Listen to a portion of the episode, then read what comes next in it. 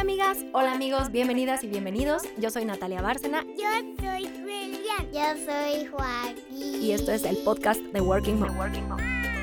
Disfrútalo junto conmigo. Te quiero, mamá. Listo, pues ya estamos, ya estamos todas, todas las mamás este, que vamos a estar eh, de anfitrionas en, este, en esta transmisión. Así que vamos a dar inicio, son las cinco cero cinco. Muchísimas gracias a todos por su puntualidad, muchísimas gracias a todas las personas que se están conectando para compartir este momento con nosotros. Y pues les quiero presentar a nuestras invitadas. Me gustaría, ahorita que las vaya nombrando, darles eh, unos segunditos eh, a cada quien. Ya les habilité el micrófono para que puedan presentarse, que nos cuenten así súper rápido. ¿Quiénes son? ¿Qué hacen? ¿A qué se dedican? ¿Cuál, cuál es eh, su pasión por la, por la lectura? Porque hoy vamos a hablar de la, de la lectura, sobre todo pues, en los niños. Y pues que nos cuenten también un poquito de que ustedes también son mamás, ¿sale? Entonces, bueno, eh, en las historias de Instagram, a quienes tuvieron la oportunidad de verlos, les platicaba un poquito de, de nuestras invitadas.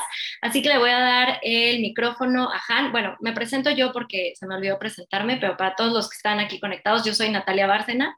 Eh, soy eh, la creadora del podcast Working Mom y este es el primer evento que tenemos de la segunda temporada del podcast de Working Mom y la verdad estoy súper emocionada porque es el primer evento que hacemos así como, como en, en, en comunidad. Casi todos los, los podcasts y los episodios anteriores habían sido pues como de uno a uno y, y grabados y Y listo, se suben a Spotify, pero bueno, hoy estamos en vivo con invitadas súper especiales, así que bueno, ahora sí le dejo el micrófono a Han para que nos cuentes un poquito de, de ti, Han, así en, en speech de elevador, rapidísimo. ¿Quién eres y por qué te gusta la lectura? Bueno, pues yo soy Alejandra Guriño, todos me dicen Han, en lugar de la primera parte que siempre sale, este, conmigo es Han, acá en mi familia. Yo estudié filosofía este, hace ya este, pues, casi quince años. Eh, y desde que salí de la universidad empecé a dar clases, entonces llevo mucho tiempo trabajando con adolescentes y en ese eh, camino pues he dado también clases de literatura, lo cual me acercó mucho más a las letras como tal, porque la filosofía lleva mucha lectura, pero pues, desde otro ámbito. Eh, y me ha interesado mucho también toda la parte digital. Hace poquito terminé un diplomado en, justo en innovación educativa, entonces es una parte que se me hace súper padre, y también eh, estudié hace poco filosofía para niños, que desde otro lado pues, nos acerca a la lectura, desde un lugar muy padre. Y mi pasión por la lectura yo creo que viene de las ideas, de las ideas y de las historias, es lo que a mí más me gusta de la lectura, y la experiencia del libro a mí me sigue gustando mucho. Muchísimas gracias. Eh, Han, le voy a ceder el micrófono a Ale Hoyos para que también nos platique un poquito de ella y de su pasión por la lectura. Y, ay, bueno, Han, te faltó decir que eres mom to be. Perfecto, Ale, este, déjame, te abro el micrófono. Listo, Ale. Ah, bueno, a mí me, me apasiona la, pues, las letras de, de muchas formas, ¿no? Y creo que tengo una hija de cinco años. Entonces yo había, yo había vivido la parte como del, del gusto por la narrativa en como...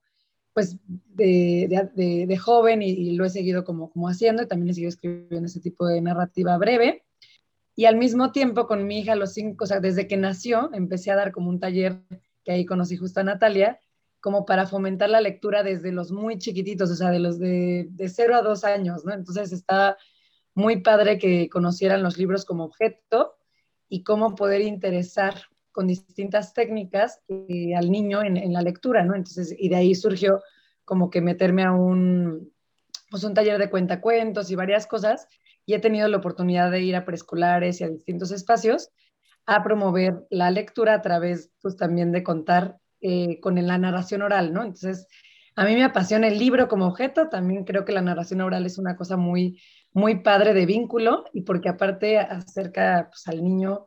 Con, con la lectura y rompe esta barrera, ¿no? En el que lo hace, lo hace más interactivo, lo hace que, que juegue también con la imaginación. Entonces, pues creo que eso es, eso es súper útil y, y interesante para la lectura y para la vida, ¿no? Entonces, creo en eso muchísimo. Me fascina escribir y también leer, ¿no? Entonces, es como pues una de mis grandes pasiones. Y yo con mi hija sí he visto que, que es, un, es, un, es una actividad que se ha compartido y que se vuelve como ese apapacho o ese apapacho de palabras literal. Entonces, pues es un, un momento de vínculo y hasta en la noche o en cualquier hora del día, ¿no? Entonces está bien padre. Perfecto. Eso es lo que estaba haciendo. Soy psicóloga también y, y pues ya, eso sería como lo que he estado haciendo últimamente. Muchísimas gracias, Ale. Muchísimas gracias. Le voy a abrir el micrófono a Vivi eh, para que nos platiques también un poquito sobre ti, Vivi, y tu pasión por la lectura. ¿Y qué haces ahorita? Bueno, exacto. Yo soy Vivi, yo estudié comunicación y, bueno, toda mi vida laboral me he dedicado a escribir, desde cosas empresariales hasta ahora que escribo para niños. Tengo tres hijos. Y eh, igual a lo que decía Ale Hoyos, creo que es un vínculo muy importante la lectura con los niños, y creo eh, que desde muy pequeños puedes generar que los niños eh, desarrollen empatía y desarrollen ciertos valores a través de los personajes de un cuento y de las historias, ¿no?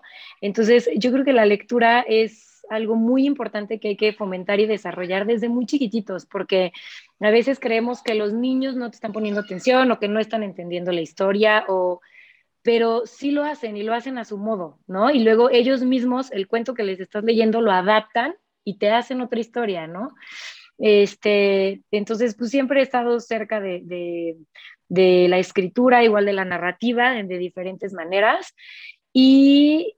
Bueno, yo, yo personalmente, a mí me encanta y creo que es una manera igual, cuando eres adolescente o, o te conviertes en joven, es una manera de escapar un poco a veces de, de lo que sientes, de tantos sentimientos que tienes y llevarlos a otras historias, ¿no? Entonces creo que la lectura siempre es muy importante y que el tema que tienes ahorita está padrísimo, sobre todo con la, con la pandemia, ¿no?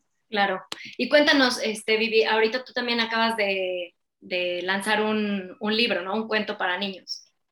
Sí, sí, sí. Ahorita justo eh, con la pandemia que pues tuve que estar cien por ciento en casa con mis hijos porque pues tenía como todas las mamás, ¿no? Que estarlos conectando, etcétera.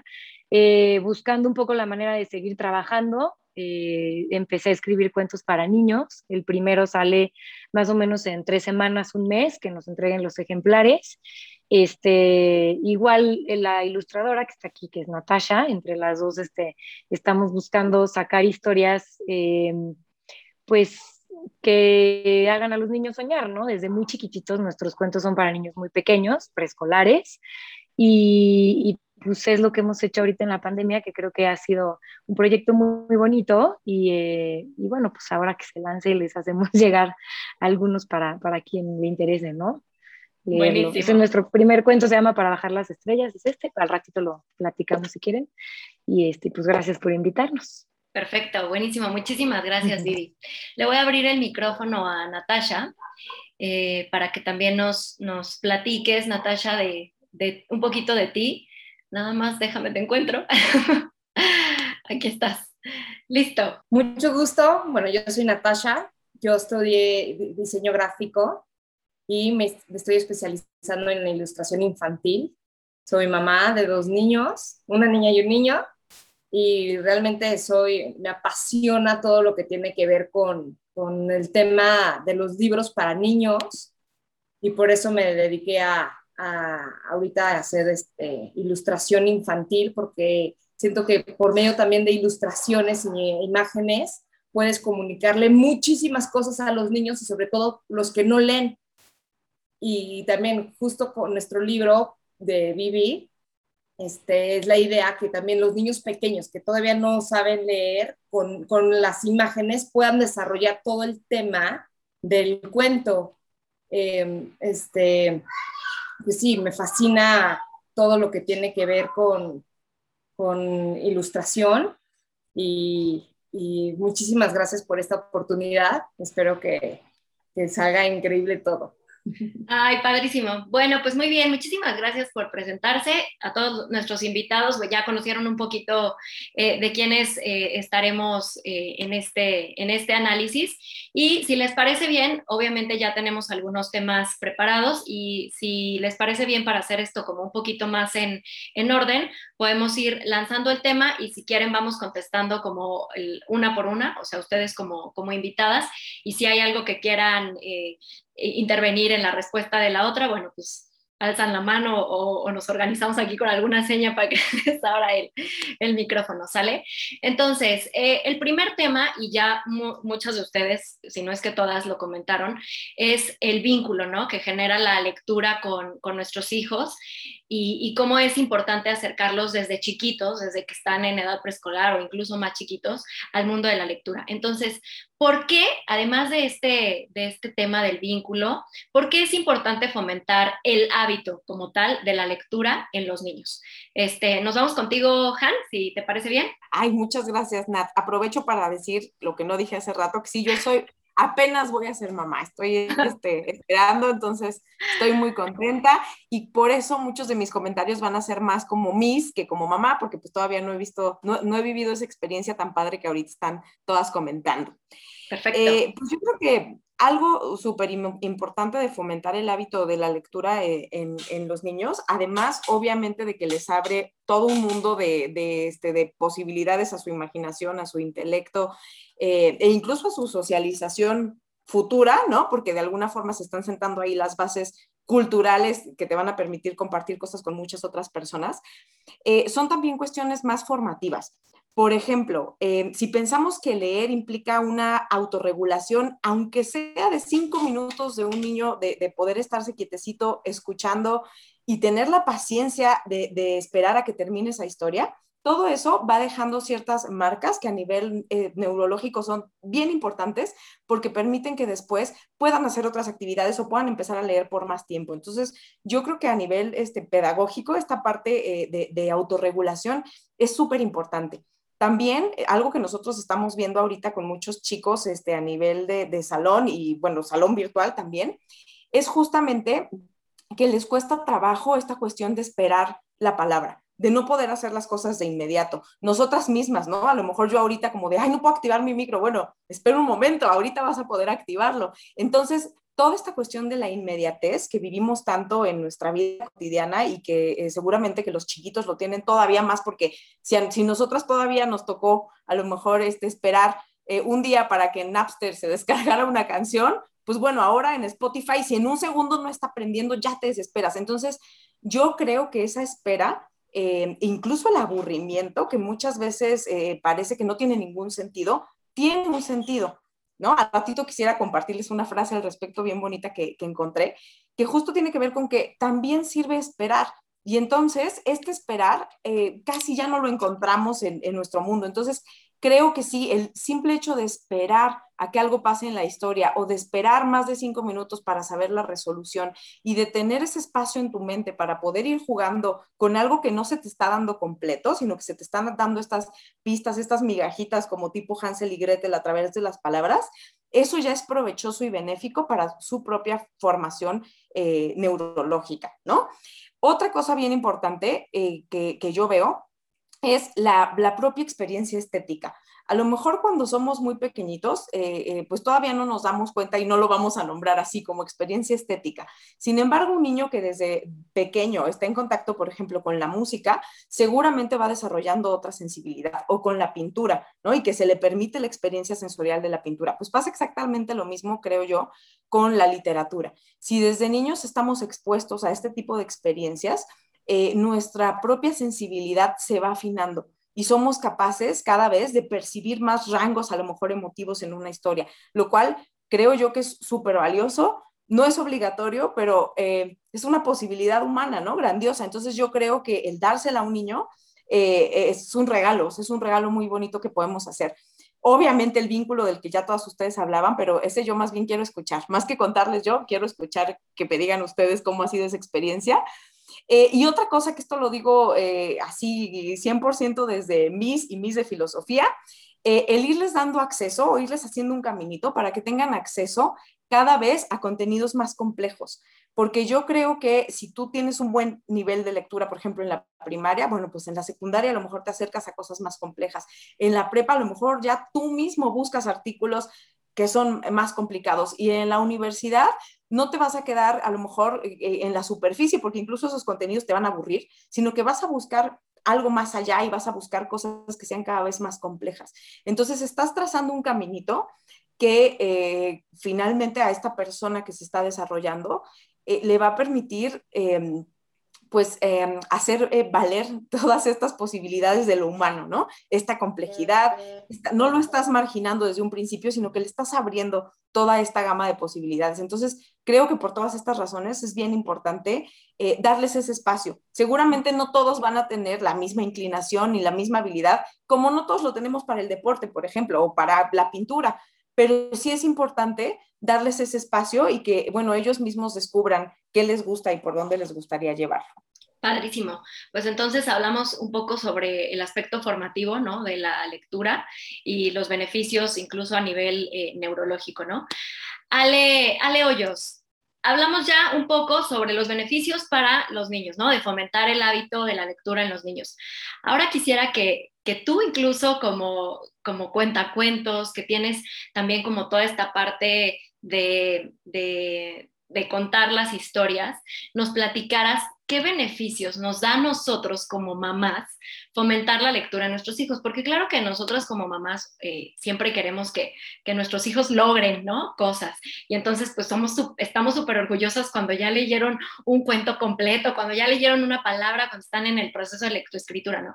Pero nosotros como mamás, además del vínculo que ya platicamos, ¿qué beneficios nos brinda trabajar este, pues, eh, este aspecto eh, en la vida, ¿no? Déjame, te abro el micrófono. Ah, bueno, algo, eh, t- tomando esta, esto que decía Han, yo, yo creo que también, hay, además es, es esta cuestión de que te narres, o sea, como que te narres a ti mismo, o sea, como que, como, como vincu- o sea, el vínculo con, o lo que le puedes dar a tu hijo también es la posibilidad de ver cómo se narra su propia vida, digo, ya, ya una cuestión como más profunda, ¿no?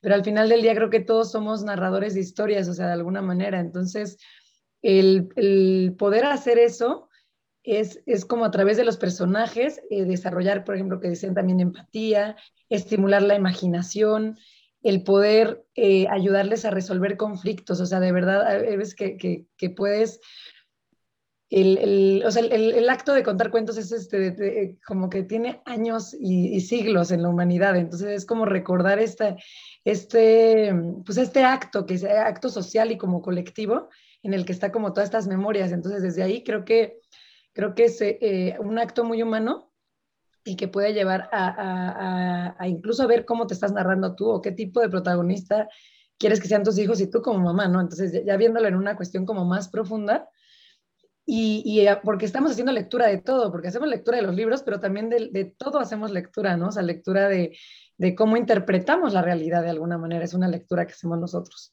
Pero ya en cosas como más concretas, creo que ayuda a las habilidades sociales, muchísimo a las emociones.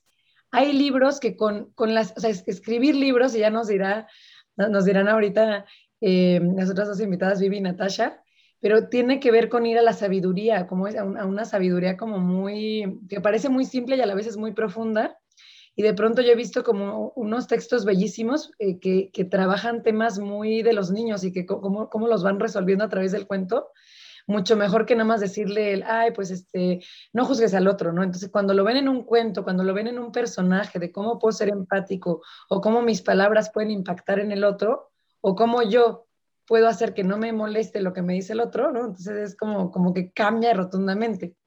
Esto, por un lado, de todo lo, lo, lo también profundo que puedes trabajar, ¿no? Hasta el duelo, eh, la llegada de un hermano, o sea, infinidad de temas, y que ya existen este, estos libros o ya existe este material y de manera bellísima, o sea, creo que hay un gran acervo en esta parte como de literatura infantil que no, que no acabas, ¿no?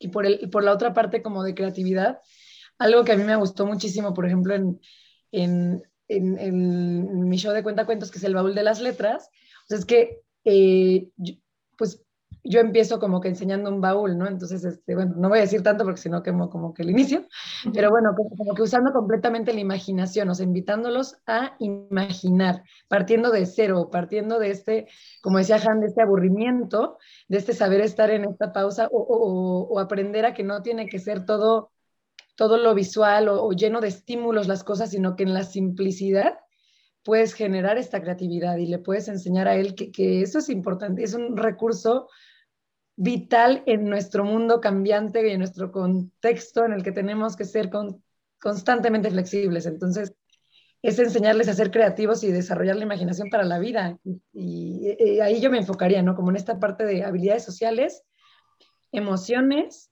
y que puedes trabajar miles de temas de psicología desde el cuento.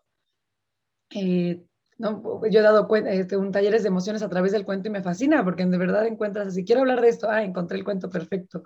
O, ay, o sea, como que lo, lo, lo encuentras, hay muchísimo material. Y la otra parte de, de, de, de esto último que decía de estimular la creatividad y la imaginación, ¿no? Que creo que es vital y que todos la tenemos, nada más es como recuperarla, ¿no? Ahí en el juego libre también está. Entonces, perfecto. Bueno, eso sería lo que mil, me ha gustado. Mil gracias, mil gracias, Ale. Eh, vamos con Natasha, déjame te abro el micrófono, nada más te encuentro. Listo, aquí estás. ¿Te ha pasado alguna vez, Natasha, que estando tú eh, contando una historia con tus hijos, te haya caído un veinte a ti como, como mamá? O sea, que más que, que hayan aprendido algo ellos, que evidentemente siempre aprenden, ¿no? Los niños siempre están aprendiendo de todo, pero que tú en esa lectura hayas dicho, ¡eh! Híjole, esto creo que fue para mí. Claro, justo el otro día le estaba leyendo un cuento que se llama Cinco Minutos, por favor, y es la historia de un elefante con tres pequeñitos que para todo tenían que seguirlo. Entonces, la pobre mamá iba en la cocina y sus tres hijos atrás. Entonces, era de, por favor, déjame llegar a la cocina. No puedo llegar a la cocina a prepararte de comer. Solo dame cinco minutos. Y así, así es como me veo perfecto. Está la elefanta este, leyendo y llega el, el hijito más chiquito. ¡Ay, mamá, léeme esto! Y el otro, el otro hijito, mamá, mira este dibujo que te hice. Hijito, por favor, dame cinco minutos. O sea, me identifiqué perfecto con ese cuento y, y a la vez mis hijos también, a, a la vez que yo se los iba leyendo, ellos iban recordando como momentos donde yo les decía, por favor, denme tantito chance de terminar una cosa y ahorita puedo jugar con ustedes. Y fue, fue estuvo muy chistoso. Qué padre experiencia. Oye, es que así estamos sí, todas. Está buenísimo ese cuento. Ahorita nos pasas, nos pasas el, sí. el, el dato. Tú como, como ilustradora, bueno, pues además eh, tienes como el tema de la creatividad a flor de piel, ¿no? Ahora con todo el tema de la digitalización, eh, ¿cómo, cómo te has enfrentado tú como a este, a este reto? Porque sí, sí es, bueno, desde, desde mi punto de vista, sí es un cambio radical, ¿no? O sea, de pasar del libro, de olerlo, de tenerlo aquí, a estar en un iPad, a estar en, claro. en un celular. ¿Qué retos te has, eh, te has, ¿A qué retos te has enfrentado tú como ilustradora? Y bueno, obviamente también como, como mamá en este aspecto. Bueno, realmente este, un libro siempre va a ser un libro. O sea, tocar un libro, sentirlo, ojearlo, o sea... siempre va a ser un libro increíble y la experiencia. A mí me ha pasado que ahorita lo digital, pues, pues sí, sí tiene muchísimos retos porque pues, tú tienes que, que, que en una misma página tener como todo, toda la información visual que le quieres expresar al niño, porque en el momento en que tú cambias la página, o sea, no es como una hoja que abres y tienes dos lados, o sea, aquí es una pantalla. Entonces... o sea, realmente es, es este, enfocarte tú en, en, en cómo lo vas a hacer entender a los niños con una, con una imagen muy simple, ¿no?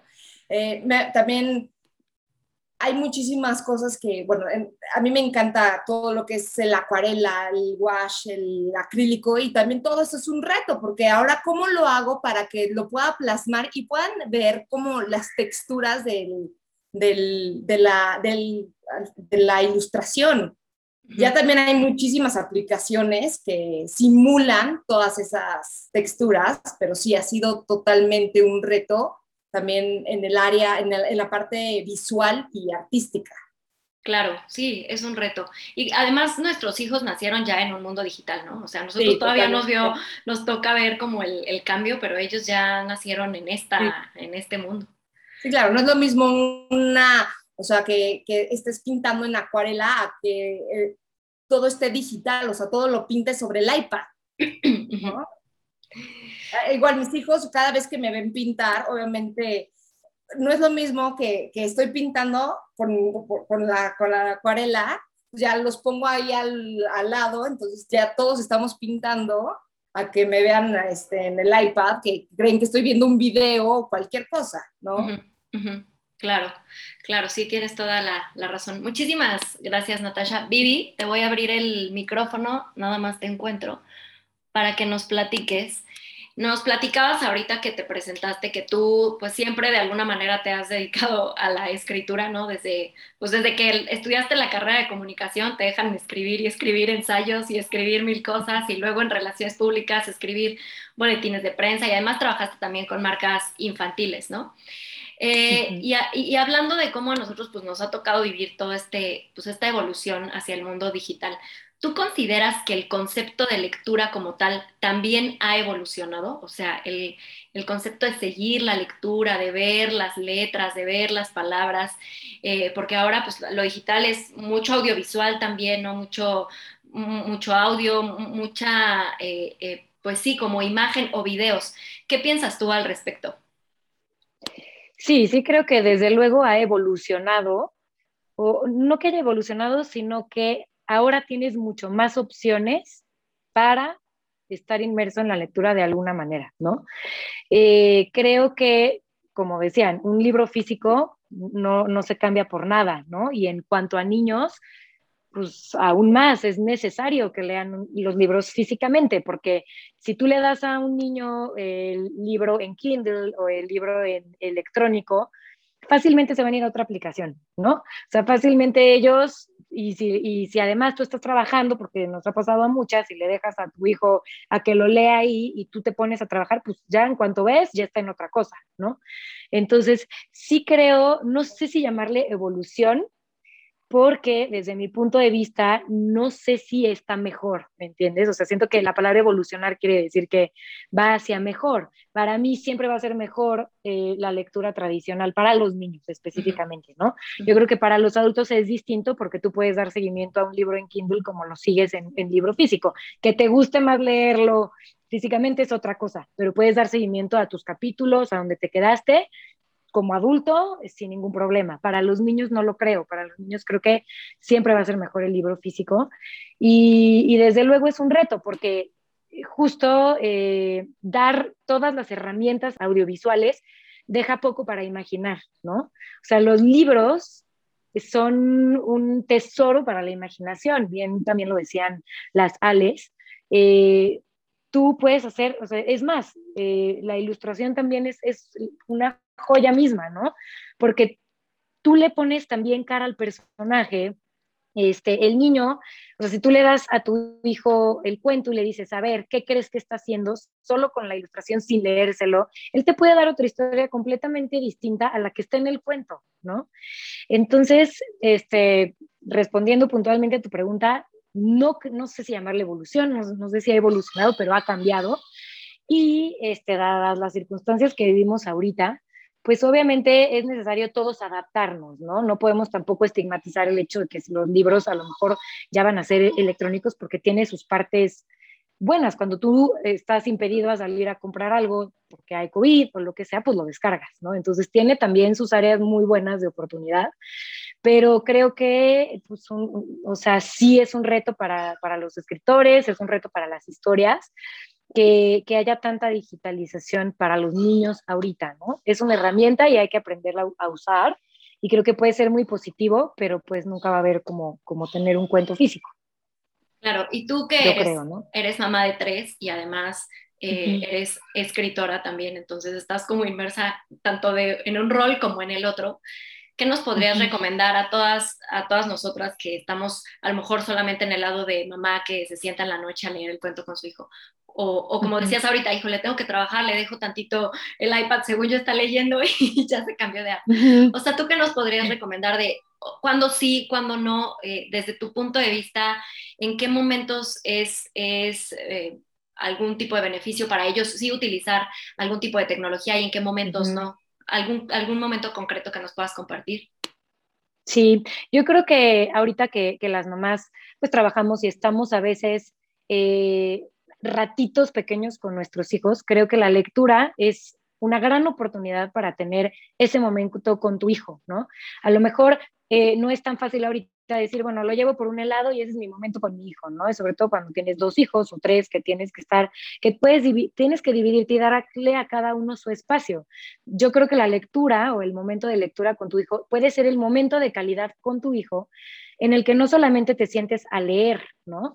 Este, y lo puedes usar de varias maneras. Yo, por ejemplo, tengo un hijo de ocho años que lee perfectamente solito, pero entonces me siento yo con él y más bien le pregunto, ¿qué crees que sintió Harry Potter? ¿No?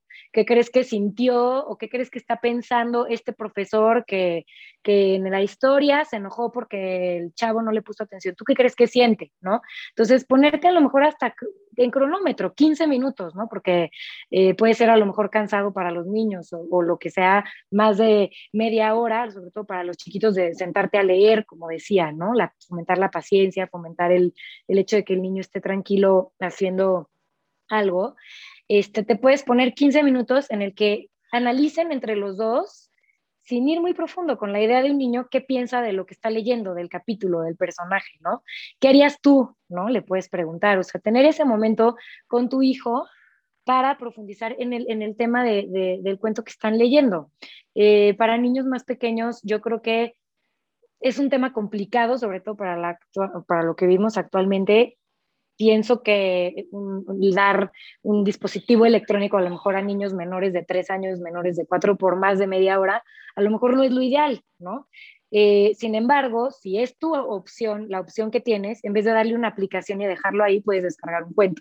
Entonces, con, esa, con esas herramientas, sentarte con él a leer. Hay cuentos muy padres, puedes enseñarle desde los colores hasta, como decía Ale, las emociones, ¿no? Hay muchos cuentos que hablan sobre emociones y que tú le puedes hasta preguntar, ¿tú has sentido esta emoción? ¿Has sentido tristeza? ¿Qué sientes en tu cuerpo? ¿No?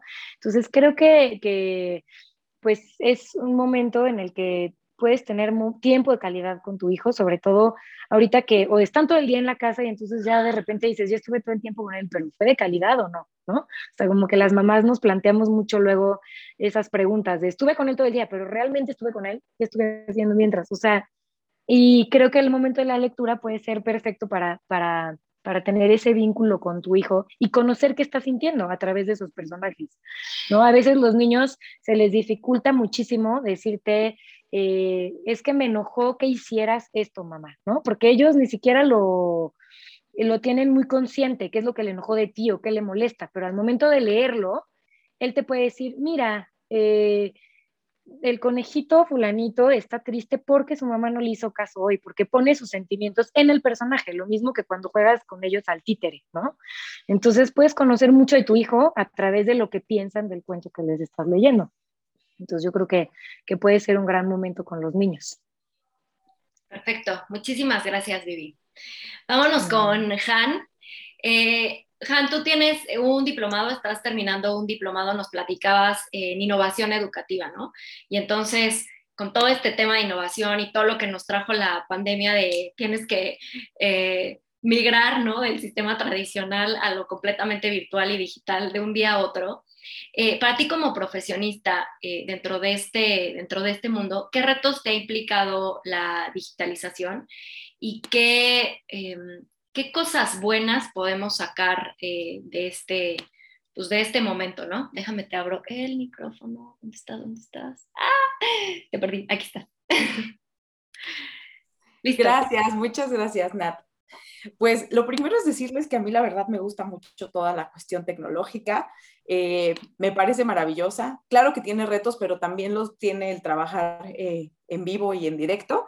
Yo creo que uno de los principales retos es asimilarlo y aceptarlo, y para los chicos, por ejemplo, un reto muy grande, sobre todo en la edad que yo, de los chicos con los que yo trabajo, que son adolescentes, fue toda la parte de la socialización. Porque pues, si ustedes recuerdan este, en la secundaria o en la prepa, pues estás todo el tiempo con tus amigas, con tus amigos, y estar es, de verdad estás, o sea, vas caminando con tu amiga agarrada del brazo, ven a no sé quién y lo avientas, o sea, hay toda una parte física que yo creo que ese es, la, ese es el reto, que es muy difícil salvar esa parte física, porque ¿cómo le haces? Muchos de mis alumnos, les comparto, tomaban clase con su perrito, o sea, como acariciándolo, por ejemplo, porque necesitaban ese contacto físico, ¿no? Como aunque sea. Y te pedían mucho como de, mis, ¿pero tú qué estás haciendo? O sea, como para ver un poquito más allá y que, quitar un poco esa distancia. Entonces, yo creo que un gran reto ha sido esa cercanía eh, emocional, que muchas veces se da por el lado físico, ¿no? Cuando los saludas o lo que sea, y que aquí pues tuvimos que ponernos creativos para ver cómo la lográbamos hacer. Eh, algo positivo es que yo creo que eh, nos ha tocado este, o nos tocó de manera muy evidente a todos los profes ponernos las pilas para actualizarnos. Y esto eh, requiere mucha creatividad, requiere mucho compromiso, pero también requiere como un, una, una especie de, de, de crítica, como hacia lo que nosotros mismos estamos haciendo. Fíjense que traía yo, de hecho, este, preparado, porque cuando estaba analizando toda esta pregunta de cómo ha evolucionado eh, la lectura este, a través de la digitalización, decía yo, bueno, eh, me hacía un poco la pregunta que Vivi, de Vivi, ¿no? O sea, ¿ha evolucionado o ha cambiado o qué es lo que ha pasado? Y me acordé que hay un modelo bien padre que te habla de, del proceso de digitalización, que se llama modelo S A M R, o sea, como S A M R. Ahorita les, les comparto este, una liga si les interesa. Está bien padre, porque lo que te dice es que tú en realidad con la digitalización no estás obligado a que nada evolucione. O sea, las, las siglas justo tienen que ver con eso. La S es el primer nivel, sustitución. En la digitalización tú te puedes quedar en la S, que es sustitución, que es... Pues si antes tenías un cuento impreso, ahora lo tienes en un iPad y ya, eso es todo, no hay más. Entonces, ese, pues, en, en ese yo diría que ni siquiera es una evolución, al contrario, tal vez hasta para tus ojos es peor, salvo que sea portátil, pues yo no le veo como mucho más. Después hay un siguiente nivel que es el aumento. Entonces, por ejemplo, a lo mejor el aumento es que además le puedes dar clic. Y entonces hay un sonidito, ¿no? Y entonces eso pues como que aumenta un poco la experiencia. O probablemente si te gustó el cuento del conejito, te sugiere otros que son semejantes y que pueden interesarte. Bueno, eso es un aumento, ¿no? Hay otro nivel que es el de la modificación. ¿Cómo pueden modificar? Yo, por ejemplo, con mis chicos, ¿no? ¿Cómo pueden modificar su experiencia de lectoescritura el estar en línea? Bueno, pues sí se puede hacer, porque si yo tengo un documento compartido, entonces tengo chicos que a lo mejor en lugar de hacer un cuento solos, están escribiendo cada quien su personaje y están creando eh, al mismo tiempo, en paralelo, en cinco sitios distintos, una misma historia. Eso ya es una modificación, porque es algo que en vivo no se podía hacer de manera simultánea, porque yo no podía estar leyendo y escribiendo al mismo tiempo. Es una pequeña modificación, ¿no? Y el último nivel, así como el más alto, es la redefinición. ¿De qué manera yo puedo usar lo digital para que de verdad sea una experiencia completamente distinta? Bueno, pues yo creo que en esa búsqueda estamos todos los maestros, ¿no? ¿Cómo le hacemos para que no sea algo que nos juegue en contra, sino a favor?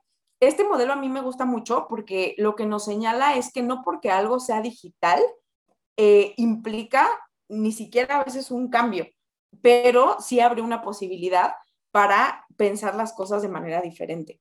Otra cosa que a mí se me hace muy interesante es que esta, este encierro, que de alguna forma es un encierro este, real, también ha traído consigo como un espacio de, de eh, vernos a nosotros mismos, de autorreflexión. Entonces, a muchos de los chicos, de verdad, yo los veía muy sensibles, se hicieron productos padrísimos, por ejemplo, en clases de teatro, este, conmigo también, reflexionando sobre su propia experiencia, viéndose a sí mismos, teniendo ese espacio que a lo mejor de otra manera no lo hubieran tenido. Y con todo y lo digital, o sea, esto lo digo para que veamos cómo no es que un iPad mate toda esa experiencia este, reflexiva que podemos tener, ¿no? Entonces, creo yo que también algo interesante de esta eh, digitalidad es que mmm, de alguna forma te puede permitir también este tipo de experiencias este, compartidas con otros. Y, y creo también que, eh, por ejemplo, los chicos hacían de pronto videos. Probablemente para ellos es más cercano expresar en video lo que están sintiendo, y en un video, un video padrísimo, ¿eh? Que además lo editaban y estaban como todos juntos de pronto, y uno hacía movimientos y el otro estaba diciendo un pedazo de algo que leyó y le interesaba. Todo eso es algo que es un recurso digital y tiene que ver con la digitalidad, y que probablemente somos también nosotros como profesores o nosotras como mamás quienes tenemos que ser muy flexibles y subirnos en ese ritmo y en esa sensibilidad que se está construyendo, que toda sensibilidad tiene que ver con una época. O sea, probablemente también para nuestros abuelos o para nuestros bisabuelos, nuestra manera de comer frente a la tele era como, ¿qué? ¡Qué barbaridad! O sea, ni estás disfrutando la comida y estás tirando y ni estás viendo bien. Yo misma, por ejemplo, me acuerdo, les, les este, comparto un impacto así eh, eh, digital que tuve cuando, algo súper sencillo, Eh, no sé si se acuerden que muchos años las noticias, pues daban las noticias y solo veías al señor de las noticias y de pronto pues, te mandaba un video y ya. como en el dos mil algo, no sé, empezaron a poner abajo de las noticias, o sea, como abajo del señor que da las noticias, o de la señora que da las noticias, una barra donde te ponen todo lo que está pasando, mientras el otro habla. Para mí era como, ¿pero por qué? O sea, tengo que leer, no puedo ni leer, y estoy escuchando también, y me ponen una imagen. Eran como demasiados estímulos. Entonces, de pronto era como difícil, y yo decía, es que no me están dejando hacer una cosa cuando ya tengo que hacer otra. Yo lo vivía como esa exigencia. Probablemente quien ya nació con esos estímulos no lo ve ni siquiera como una exigencia extra, lo vive como su experiencia de la realidad. Entonces ahí sí creo que también nos toca este, como ser abiertas en cuanto a esas experiencias que se están gestando, y pues bueno, es también nuestro trabajo seguramente reflexionar y pensar qué se gana y qué se pierde. Yo creo que siempre en cualquier cambio de época hay experiencias que se pierden y hay otras que se ganan. Y quisiéramos tener todo, ¿no? O sea, a mí, a mí si me dices, ¿qué prefieres? No, pues yo quiero el libro impreso, pero también el digital, pero también, ¿no? Quiero todo.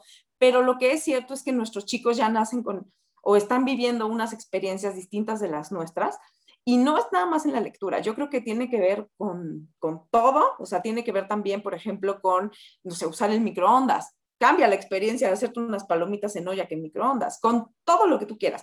Y tiene que ver con esta idea de, de lo inmediato que, que decíamos hace ratito. Entonces, pues bueno, para mí como, como maestra la experiencia la verdad ha sido positiva, porque creo que sí se puede lograr esa cercanía a pesar de, de la distancia física. Y otra cosa interesante que les quiero compartir es que también nosotros, por ejemplo, hemos usado programas de lectura bien interesantes. El que usamos se llama Achieve en concreto, y es para inglés o español. Y es muy padre porque este, les hacen como un examen diagnóstico de, de inicio, y después de ese exam- examen diagnóstico los ubican como en un cierto nivel de Lexiles, que es con lo que se mide como a nivel mundial la calidad de la lectura, ¿no? Evidentemente esto no refleja la experiencia de lectura, que es lo que a lo mejor a los lectores nos gusta más, pero sí refleja como la, la capacidad hasta a lo mejor de comprensión, ¿no? De ciertas palabras. Y algo bien padre de este programita es que, por ejemplo, una misma lectura, no sé, a lo mejor se llama, este, se res, rescatan a, a la elefanta fulanita que estaba siendo explotada, ¿no? Porque les gustan mucho esos temas ecológicos. Entonces, esa lectura, si tú eres un súper buen lector de doce años, te lo pone en el nivel más alto, y entonces es un reto para ti porque tienes más palabras y porque además es más larga la lectura. Pero si tú eres un, una persona, un niño o un chico que a lo mejor no tiene ese mismo nivel de lectura, te da la misma lectura con la misma información, tomando en cuenta que son textos expositivos, o sea, más bien informativos, no es literatura, pero con tu nivel, de modo que puedas leerlo a tu nivel. Y si eres un chico que es su segunda lengua y que tu nivel es muy bajito, te va a dar la misma lectura, pero adaptada a tu capacidad. Esto, por ejemplo, es algo para mí que no es posible que yo haga eso en vivo en un libro, porque todos tenemos que leer el mismo, y entonces a lo mejor sí va a ser muy frustrante para el chico que no es su primera lengua el, el español, o que simplemente no tiene tan desarrollada esa habilidad, y si les pongo uno muy fácil va a pasarle lo mismo al que va muy avanzado, ¿no? Entonces, este tipo de experiencias, creo yo, que pues son aprovechar este, como este mundo de, de la innovación, y a mí me han gustado mucho. Muchísimas gracias, Han. Creo que un poco el reto de lo que, de lo que hablas, y a mí lo que se me queda eh, de lo que nos compartes, en primera es, pues a nosotras como, como mamás, el reto de, de ir un pasito más allá de la sustitución, ¿no? Que es el, el primer, la primera etapa del modelo que nos platicaste. Y hab, habrá mamás que están súper a favor de la tecnología y les encanta este, la experiencia digital, y habrá mamás como yo que estamos negadas a que nuestros hijos estén pegados al iPad, este, que es mi caso, ¿no? Pero creo que con lo que dices, eh, pues te abre un poquito el panorama de decir, bueno, a lo mejor yo me estoy quedando con la idea de que solo está sustituyendo y no le está trayendo un beneficio adicional, pero con todo lo que platicas, creo que el reto está en encontrar las herramientas que te van a, a funcionar, ¿no? Como este que decías del nivel de, de lectura, que a, que a final de cuentas, si lo usas como complemento, pues es, es, algo, es algo que puede ser positivo, y me lo quedo yo de, de tarea. La verdad es que de cada, de cada este, entrevista, de cada cosa que tenemos aquí en el, en el podcast, me llevo mil tareas. Así que bueno, Ale, eh, te voy a abrir el micrófono para que nos platiques también un poquito tú, que tienes tanto contacto con niños, con el, con el programa del Baúl de las, de las Letras y todo eh, este programa que has tenido como de cuentacuentos, y que nos cuentes un poquito eh, cuál es el perfil de, de nuestros hijos en el aspecto eh, de la literatura, ¿no? O sea, ¿qué, qué, qué diferencias hay en el perfil de los, de los niños, o sea, de nuestros hijos, con, con nosotras, por ejemplo, con sus mamás o con los papás, los abuelitos y demás, ¿no? Déjame, te encuentro para abrirte el micrófono y listo. Perfecto. Eh, bueno, yo, yo creo también que es, es, eh, depende mucho también de la, de la edad del niño, ¿no? O sea, como que de entrada sí creo que todos tenemos esta cuestión, como, como decía, como, como que es algo, pues, de generación en generación que ha estado la lectura y sí está el interés por la lectura, o sea, eso sí está, hay que fomentarlo, hay que también... Eh, por ejemplo, en los pequeñitos, ¿no? O sea, a veces queremos, o sea, que el que estén moviéndose y todo es parte en el, en el pequeño. Y entonces cuando tú cuentas un cuento a un niño de dos años, pues tienes que hacer ruidos que lo atraigan, tienes que utilizar como otro tipo de, de movimiento, tienes que hacer pausas, sobre todo en la narración oral, ¿no? Como para que el niño, o ponerlo a hacer cosas. A ver, ¿cómo brinca? El personaje brincó, entonces tú brinca y el, y el niño brinca, ¿no? O ayúdame a preparar este, a ver, ayúdame a la, a, con el títere, ¿no? Que he utilizado títeres. Este, ayúdame a, a, a échale agua al, al puerquito para que se bañe, o, o échale sal y pimienta, o sea, cosas así que lo, que lo pones a moverse al niño, y eso es lo que está padrísimo de la, de la experiencia de contar el cuento, pero rompiendo la barrera y haciéndolo interactivo con el niño, ¿no? En este, en este caso de, de lo que es como que en esta parte cercana de contar cuentos. Yo, yo también tuve el reto como de contar cuentos virtual. Fue diferente la experiencia, a mí me gustó más, a mí me gusta más en presencial, pero también fue un reto interesante y fue como, pues también estuvieron ahí, estuvieron con los papás, entonces era bueno, a ver, que el papá les dé un abrazo, que, o sea, como, pues porque fue el Día del Padre, ¿no? A ver, este, como que, como que desde ahí también tratar de jugar, ¿no? O sea, como que este reto yo, yo también creo que es, es buscar cómo, cómo acercarte a los niños, que también tiene que ver con, con la etapa del niño. Eh, sí, igual ahorita están acostumbrados a más estímulos los niños, entonces es cierto que también tienes que, que considerar eso. Por ejemplo, no es lo mismo que, le, o sea, que a un niño igual, igual y más pequeño, pues es menos el tiempo que le cuentas. Eh, utilizas como, esta, como, como repetir sonidos, como hacer movimientos y demás, ¿no? Igual unos niños más grandes pues quieren otra cosa. Les gusta mucho el misterio, ¿no? Pero que, que, que el misterio es lo que va a pasar. O, ay, si tú fueras este personaje, ¿cómo lo resolverías? No, pues yo lo resolvería así, o no me gustó el final del cuento, o no sé, ¿no? O vamos a hacer un cuento entre todos, ¿no? O sea, que también en otros talleres es así, a ver, eh, dibujo un personaje, y a ver, si contamos un cuento entre todos, ¿cómo es tu personaje? Y, y, o sea, la imaginación en el niño está. Los seres humanos imaginamos por naturaleza, entonces nada más es como, como impulsarlo y motivarlo, porque está ahí, está ahí el recurso. Yo creo que todos son recursos y sí, quizá en, en nuestra época igual y teníamos mayor atención o nos dispersábamos menos, pero tampoco creo que sea, o sea, tan diferente, o sea, siento que está ahí y es como, obviamente se ve diferencia en los niños que están acostumbrados a contar cuentos con los que no, eso sí es lo que he notado, o sea, en, en, en público infantil, de pronto he tenido públicos que yo digo, wow, o sea, está al lado el inflable, y se quedaron todo el tiempo en, escuchando el cuento, ¿no? O, o última que me pasó, tuve una fiesta infantil hace poquito y me tocó estar con niños que un año y medio estuvieron realmente confinados en encierro total, o sea, como niñitas, y que estaban fascinadas con la, el, el contar el cuento real, o sea, no, no sé, o sea, te juro que quedaron ahí como, yo estaba disfrazada de pirata y ahí querían como que, ay no, pues este, y luego me decían, oye, como que, ¿qué te hiciste? O sea, ¿te cambiaste los zapatos o algo? Cuando ya no estaba contando el cuento, o sea, como que ya estás más aburrida, o sea, porque yo, bueno, pues es que ya no estoy contando el cuento, ¿no? Pero, o sea, como que fue interesante la experiencia de que también yo, yo creo que, que, que son las dos cosas, o sea, ni una ni otra. Pero en el tema niños, yo creo que también sí requieren esta parte de contacto, de cercanía. En el tema adolescentes creo que también puede utilizarse muchísimo estos buenos recursos digitales, ¿no? O sea, como que uniéndolo con la otra pregunta, ¿no? O sea, creo que con esto que dice este Han de hacer pues la mo- re- modificación y toda esta parte de redefinición y demás, o sea, que se me hizo interesantísimo. Entonces, creo que verlo como recurso, el punto es cómo lo utilices.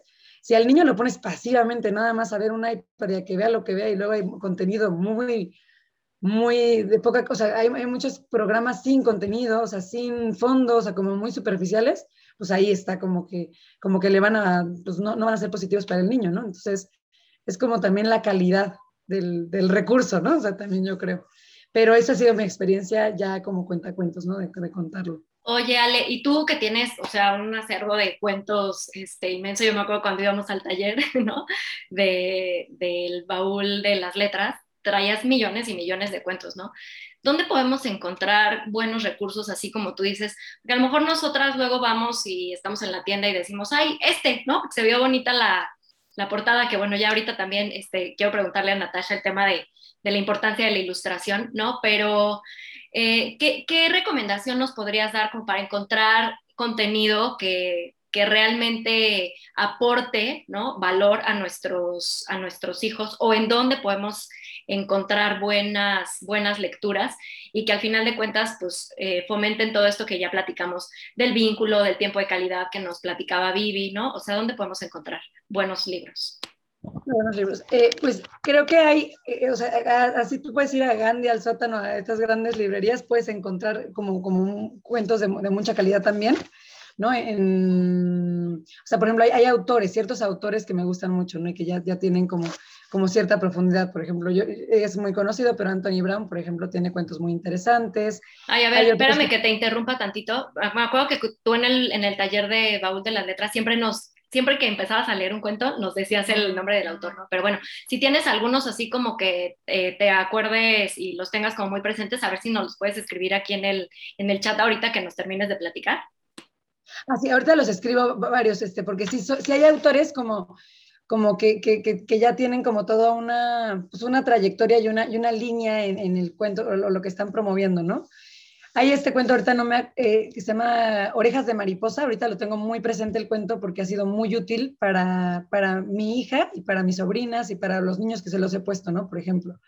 O eh, el, el Oliver Jeffers también tiene unos muy interesantes, Anthony Brown, o sea, como que hay varios y, y muchos otros, ¿no? O sea, pero... Eh, eh, es, es como, como, como buscar el cuento, buscar el autor, buscar como esta línea que maneja, que a veces es muchísima profundidad en la simpleza. Ahorita retomando, por ejemplo, esto de oreja, Orejas de Mariposa, ¿no? Cómo enseñarle a los niños que le den la vuelta a los comentarios negativos que reciben en sus pares y qué y qué pasa, ¿no? Entonces es como, ¿cómo yo transformo esto negativo que me estás diciendo como para mí es válido, ¿no? Entonces es, ese se me hace así bellísimo. También el de, eh, o sea, hay otros, o sea, ¿no? Por ejemplo, con, con el tema de, de, de trabajar un duelo o, tanatolo, o tanatología y demás. Me tocó en un taller de emociones conocer unos niños que perdieron a su papá en el COVID, ¿no? O sea, algo bien delicado, y que me dijeron, mi mamá es psicóloga, y mi mamá me ha enseñado un montón de cuentos, y justo eran cuentos que yo también conocía, o sea, como que, que teníamos en común, ¿no? El, eh, el, el, corazón de la, el, el corazón y la botella, creo que es, ahorita se los, se los apunto, pero uno que trabaja mucho la ausencia de una manera bellísima, ¿no? Entonces... y que para ellos fue un recurso de expresar y de decir, ir, ir, ir este, elaborando el duelo de su papá, ¿no? Es algo muy fuerte. Entonces, este, desde ahí pues, puedes encontrar muchísima eh, contenido, ¿no? Entonces también es como ir, buscar, pues hasta ponerte a leer el cuento y decir, a ver, ¿qué, qué está diciendo? ¿Por dónde ve el autor? ¿Qué me quiere decir? Mm, por ejemplo, Fondo de Cultura Económica, son... textos o, o libros que son más económicos, de más fácil acceso en cuestión económica y a la vez son bellísimos, muchos tienen unos este, títulos padrísimos, ¿no? Entonces, o, o, y, y con temas muy interesantes. Entonces, también hay otra eh, librería que les voy a compartir eh, para los que viven en Querétaro, que es una librería que te lleva, o sea, como, se me fue ahorita el nombre de la librería, pero ahorita se las mando, que tienen excelente material y que el, el, es una pareja que, que tienen esta librería como ambulante, digamos, y que todo es a través vir, virtual y que te, y te puedes tú ir y comprar los libros o te los, los llevan, ¿no? Te los, te los llevan. Y el, pues el papá es escritor, la mamá están sum, sumamente apasionados en promover eso en sus hijos. Entonces, es, ellos te, te recomiendan así, oye, quiero este tema, te lo recomiendan, o sea, así muchísimo. Me, me han, eh, para el Día de las Madres hay otro cuento también padrísimo que ahorita les escribo, que es un diálogo entre la mamá y la hija, Eh, sumamente interesante porque es como, como que la hija muy enojada y la mamá en vez de clavarse con, con invalidarle el enojo, siguiéndole el juego a la hija, de que la hija, ya me voy en mi helicóptero de esta casa, ¿no? Entonces todo lo que pasa con ese diálogo es súper divertido y al final cómo se resuelve, ¿no? Cómo resuelvo, cómo resuelvo y valido tu enojo, te escucho, pero también como que ahí se aclaran cosas, ¿no? Es muy, muy interesante. Sería como, como pues... esas opciones, ¿no? Como que y, y meterte a leer el libro, verlo, sentirlo también en esta parte. Y por el lado digital, pues también hay una, o sea, por ejemplo, hay, hay cuentacuentos que tienen, pero millones de cuentos, también para utilizarlo en video con tus hijos o hasta tú aprendértelo y contárselos y demás, ¿no? O sea, está Beatriz Montero y muchísimas más, ¿no? Pero hay, hay mucho. Entonces, padre, como... Ale, muchísimas gracias. A ver si ahorita nos puedes este, compartir algunos en el, en el chat para tomar nota. Por aquí también ya nos comparten uno en el chat, El pájaro del alma, bellísimo para manejo de sentimientos. Padrísimo. Eh, Natasha, hay algo de la ilustración. A mí te platico lo que yo hago y ya me dices si, si tú también lo haces con tus hijos o si lo recomiendas o qué otras herramientas podemos utilizar en, en casa para, para seguir con este, eh, fomentando el hábito de la lectura, ¿no? A mí, por ejemplo, me gusta mucho este, poner, eh, leo algo con mis hijos y por el poquito tiempo que me hacen caso, pero así mismo, a ver, dibújenme algo del, del cuento, ¿no? Eh, y tú que, que, que eres ilustradora y, y que tienes a tus hijos ahí y que te ven dibujar y que te ven con las acuarelas, que te ven con los materiales, ¿haces esto? ¿Lo recomiendas? ¿Qué otras herramientas podemos eh, utilizar para complementar como esta experiencia de lectura y que no nada más se quede como en el te leí el cuento, ¿no? O, o, o lo leímos juntos cuando ya saben leer. ¿Qué, ¿Qué nos podrías decir al respecto? Déjame, te abro el micrófono. Claro, yo como mamá ilustradora, bueno, me fascina que mis hijos se metan, o sea, porque a veces hasta un simple rayón de ellos, puedes este, hacer un personaje increíble. Entonces, el otro día con mi hija, tiene seis años, tengo mi cuaderno en blanco y, y, y empecé, le dije, ¿sabes qué, este, nena? ¿Te acuerdas del cuento que, que escuchamos ayer en la noche? Sí. ¿Qué te parece si entre las dos era de monstruos? Empezamos a armar un monstruo y armamos una historia. Entonces yo, lo primero que hice fue un círculo. Entonces le pasé el cuaderno a mi hija y mi hija le hizo los ojos, la nariz y unos pelos. Me lo pasó a mí. Y yo, cada una lo fue complementando poco a poco y quedó una cosa, un monstruo divino, divino. Obviamente ya al final le hicimos una historia a este monstruo que tenía, este, este, te, tenía que ver mucho con el cuento que habíamos contado en la noche y para mí eso se me hizo increíble. También este, agarrar recortes, luego ten, hay muchísimas revistas. Lo que está padre es que no, no, o sea, empezar como a recortar cosas, figuras, y sobre esas mismas este, figuras que vas recortando, ir armando ilustraciones sobre papeles de los mismos cuentos que has contado, se me hace increíble y a los niños la, les vuela la imaginación durísimo, durísimo. O sea, cualquier cosa, eh, Hasta, hasta simplemente manchones, o sea, que se me cae el agua y, y mi hija agarró el, el, el agua de, de Jamaica y mi hija llegó para limpiarlo y puso un papel y en eso lo levanta y le digo, no Marina, espérate, ve, ve lo que acaba de quedar en ese papel. Entonces ya lo dejamos secar y ya sobre eso ya también podemos este, seguir contando una misma historia. Y pues sí, hay infinidad de cosas que hacer con los niños, con los cuentos, o sea, con, con, las imagi- con la imaginación que se queda de los cuentos y aparte plasmarlo sobre eso, sobre materiales. Y siento que la pandemia nos ha, me ha dado muchísimo eso, el estar con ella en eso. Porque como yo estoy trabajando y ella está ahí y él y mi otro hijo, entonces, pues al final me tengo que complementar con ella y, y, y o sea... me tiene que ayudar de alguna manera para que entre las dos, pues ella esté bien y yo esté bien, ¿no? Me encantan sí. Los ejemplos de actividades que das, la verdad yo no lo había hecho, o sea, como que yo me fui a lo básico, cuenta el cuento y hace el dibujo, ¿no? Pero está padrísimo sí. Esto de, porque interactúas y además conoces como un poquito más del feeling que, que ella traía con respecto a ese, a ese cuento, entonces me encantó ese, ese tip, lo vamos a súper explotar. No, no, no, increíble, es padrísimo. Oye, y Natasha, cosas padrísimas. Sí, me imagino, porque... a lo mejor es mucho más de lo que tú te imaginabas, ¿no? Entonces, sí, sí. Está padre. Y aparte, te ayuda que, a, a que tú empieces a imaginar también historia. Entonces, no solo, no solo es el hecho de que ella te está dibujando algo y ella está volando en su imaginación. O sea, en el momento en que ella me da, como me pasa el cuaderno para que yo continúe como con el personaje, también yo me empiezo a imaginar mil cosas y mi creatividad también la puedo explotar al cien. Claro. Oye, Natasha, cuéntanos, ¿cómo, ¿Cuál, cuál fue tu experiencia este, trabajando con Vivi ahora que están en este proyecto de este cuento tan, tan bonito? Platícanos un poquito cuál fue tu experiencia y qué, qué, qué buscas comunicar con las ilustraciones. Bueno, la verdad es que la experiencia fue increíble. Trabajar con Vivi es padrísimo. Eh, me fascina cómo escribe. Y este, lo que te hicimos transmitir con el cuento yo por parte de mis ilustraciones es eh, eh, pues, enseñar cómo Lito puede alcanzar el sueño, aunque esté triste, ¿no? Puede alcanzar sus sueños, puede alcanzar cualquier cosa, lo que se... Perdón, es mi hija, no sé si se escucha mucho. Así sí, estamos este... todas las mamás, ni te hago bien. Oye, bueno, Han todavía no, pero ahí te cuento, Han, lo que te, lo que te espera. Casi.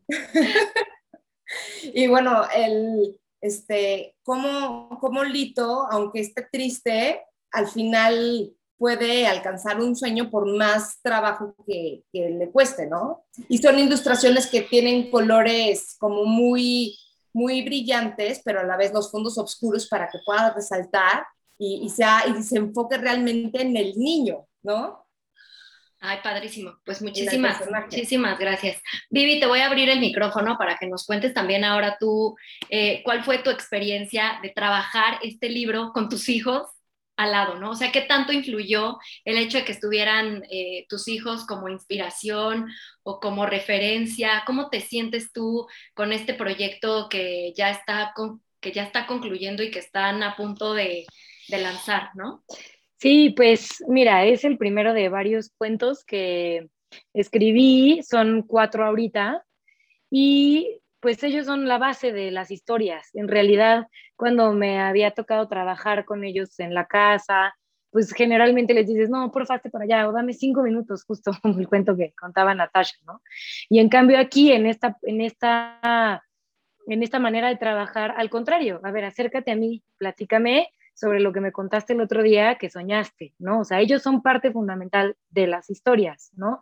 Cada uno en su, en su edad y en su imaginación, porque pues, este, pues ya cada quien tiene sus, sus ideas de acuerdo a la edad que tienen. O sea, mi hijo más grande ya está mucho más casi que preadolescente que la chiquita que tiene tres, ¿no? Entonces, eh, pues padrísimo porque ellos son parte de...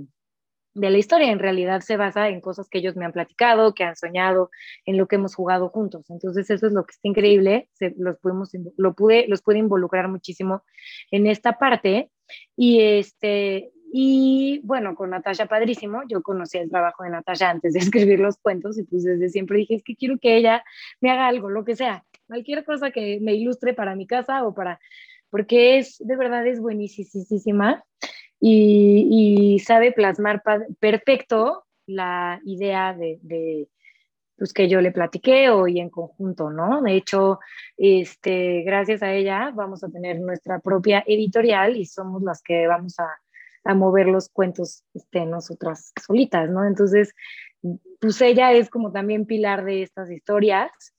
Y este, pues es padrísimo poder involucrar a, a tus hijos en lo que trabajas, ¿no? Es un, es un trabajo privilegiado porque ellos son parte de todo el proceso, tanto del proceso creativo como hasta del proceso de, de aprobación, ¿no? Me acuerdo la última juntita que tuvimos Natasha y yo, estaba igual mi hijo grande, y Natasha le preguntaba, bueno, ¿y qué opinas? ¿Tú, qué, tú te gustó el dibujo? ¿Qué más harías si fueras el personaje, ¿no? Entonces, involucrarlos, involucrar a un niño en cualquier aspecto de tu vida es algo maravilloso. O sea, un niño siempre te va a dar una perspectiva súper diferente. Nunca te va a contestar algo que tú esperas. O sea, rompen las expectativas, ¿no? Entonces, siempre que puedas involucrar a un niño en un proceso creativo, te va a salir un producto padrísimo, porque siempre tienen una imaginación o una respuesta diferente, incluso a los problemas del mundo. O sea, Han, cuando tengas a tus hijitos un, po- un hijito un poco más grande, o los que tenemos ya hijos, este, podemos preguntarles cosas sobre el mundo en realidad, y te dan unas respuestas que de verdad te simbran de pronto, ¿no? Que dices, claro, tan fácil es una solución. Oye, Joaquín, Joaquín, niño, me dice, ¿no? Joaquín me dice, mamá, ¿por qué no inventamos el coronavirus bueno? Exacto. Yo, claro. Exacto, ¿por qué? ¿Por qué no?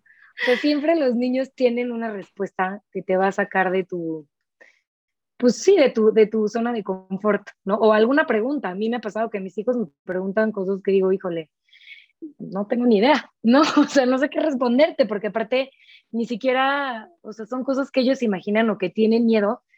Y que bueno, igual volvemos a lo mismo y a lo que platicamos. Los cuentos son, son padrísimos para responder algunas preguntas, ¿no? Los cuentos, hasta los muy básicos, ¿no? Desde muy básicos hasta, bueno, temas mucho más este, eh, profundos o más complicados para edades más grandes, ¿no? Siempre un libro te puede salvar.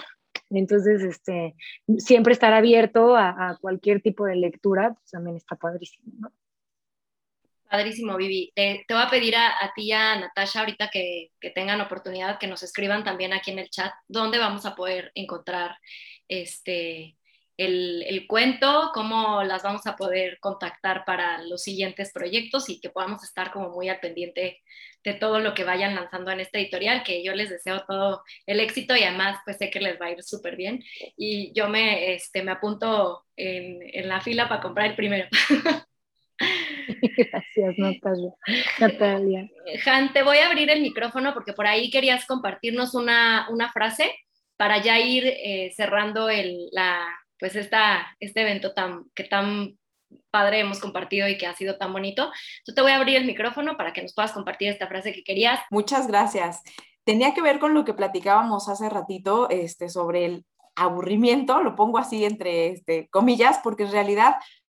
Yo creo que eh, cualquier niño que esté o cualquier persona que esté tan estimulada como estamos nosotros en la vida cotidiana, cuando tú te quitas todos esos estímulos y te abres un poco a poner atención en otra cosa, puede parecerte al principio aburrido. Entonces, esta frase tiene que ver con eso. La tomé de un libro que recordé cuando estaba preparando justo mi intervención aquí, que se llama Los Bárbaros, ensayos sobre, la, sobre las mutaciones, de Alessandro Barico, y que se los recomiendo mucho, está bien padre, es un libro que habla pues justamente del, del cambio, este, de cómo van cambiando las, las experiencias en, esta, en este momento que nos tocó vivir, este, un poco en este momento de globalización y capitalismo, y cómo no es que, no es que dejen de contar experiencias que ya teníamos, sino que se van transformando. Y la frasecita es de otro autor llamado Walter Benjamin, que dice lo siguiente: el aburrimiento es el pájaro encantado que incuba el huevo de la experiencia. La voy a decir de nuevo y se las voy a poner aquí. El aburrimiento es el pájaro encantado que incuba el huevo de la experiencia. Entonces, pues, para, para un poquito ayudarnos con la paciencia. Muchas gracias. Y para reflexionar, ¿no? No solo, más bien como adultos, ¿no? Y, y cómo eh, trasladarlo claro. a, los, a los niños. Muchísimas gracias, Han. Gracias. Y gracias por aceptar la invitación. Este, Ale, te abro el micrófono para ya irnos despidiendo. Eh, bueno, yo, yo, son muchas frases las que quiero decir, pero voy a cerrar con, con un cuento, el, uno de los cuentos más breves, dicen. Es eh, Cuando despertó, el dinosaurio todavía estaba ahí, de Augusto Monterroso. Pues con esta cerraría, en, como en algo muy breve, pues, pues también la microficción. Y fa- muchas gracias por la invitación, la verdad es que quedó como también muy enriquecida con la participación de todas. Es como un gusto y un placer hablar de esto. Muchísimas gracias, Ale. Ya nos pusiste aquí también en donde te podemos encontrar, ¿verdad? Aquí está en el chat. Sí, ahorita voy a poner este, todavía otro link, pero sí, ya, ya lo puse. Buenísimo. Y para el Baúl de las Letras, eh, ahí también para, pues, para fiestas o preescolares y demás, puedo hacer como algún evento personalizado. Buenísimo. Buenísimo, Ale. Muchísimas gracias. Les recomiendo que este, se metan a su página, van a poder encontrar todo, todo sobre, sobre Ale. Ale, mil gracias. Natasha, te abro el micrófono para que podamos ir despidiéndonos. Déjame te encuentro. Bueno, yo este, para concluir, les, este, no, no tengo una frase, pero sí, mi, uno de mis libros favoritos que se llama El increíble niño come libros, de Oliver Jeffers, eh, que despierta muchísimo la imaginación de los niños. Eh, se los recomiendo muchísimo. Y, y también les recomiendo muchísimo el crear con los niños y experimentar con cualquier cosa, de verdad, o sea, con, con cualquier cosa significa, se me cayó el agua, puse un papel y sale algo increíble, y de verdad, con mis hijos yo me divierto muchísimo porque salen cosas increíbles, increíbles, y no dejen de hacer esto porque al final lo que están estimulando también es la imaginación de un adulto, que de verdad... se nos va perdiendo. Sí, a mí eso que dices ahorita, híjole, me cae así como vale de agua fría, porque yo se cae el agua y ¡ah! Ahora voy a verlo, ay, voy a verlo de manera diferente. Muchísimas sí. gracias, Natasha. Mil gracias, gracias por aceptar la invitación y por estar aquí. Hombre, Vivi, gracias. Te abro el micrófono también ya para despedirnos. Sí, muchas gracias. Eh, yo tampoco tengo una frase que tal cual haya dicho alguien, pero tengo una taza que me regaló una muy buena amiga desde hace muchos años, que dice, la imaginación es el ojo del alma. Y entonces creo que para todo, tanto para la lectura como para todo lo que hagas en la vida, se necesita imaginación, ¿no? La, la imaginación alimenta el alma, es lo que te hace todos los días decir, bueno, ¿qué voy a hacer hoy? Y lo tienes que imaginar, ¿no? Y si lo imaginas, pues es lo que vas haciendo, desde lo más cotidiano hasta las cosas más fantasiosas que te puedas, este, que puedas pensar o desear, ¿no? Entonces, pues yo creo que siempre, hasta siendo adulto, la imaginación es lo que, pues, nutre todos los días y, y como dice Natasha, pues, igual con tus niños, ¿no? Lo que sea, desde pintar hasta tocar el tambor de juguete, ¿no?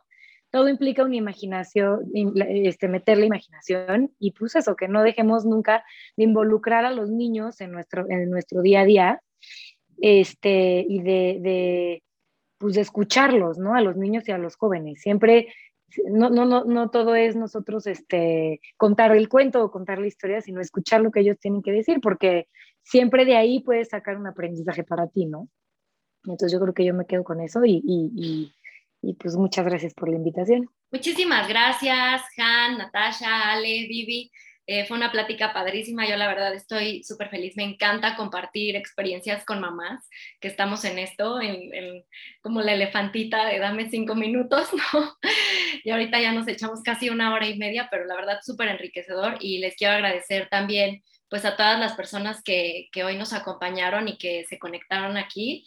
Y bueno, esta, esta plática va a quedar grabada y después la vamos a compartir. Los invito a que sigan mi cuenta de Instagram, que es arroba working mom punto veinte veinte, y pueden encontrar ahí pues todos los materiales, las entrevistas en el podcast. Les recuerdo que este es el primer episodio de la segunda temporada, así que ustedes son las... las las madrinas de la segunda temporada y muchísimas gracias.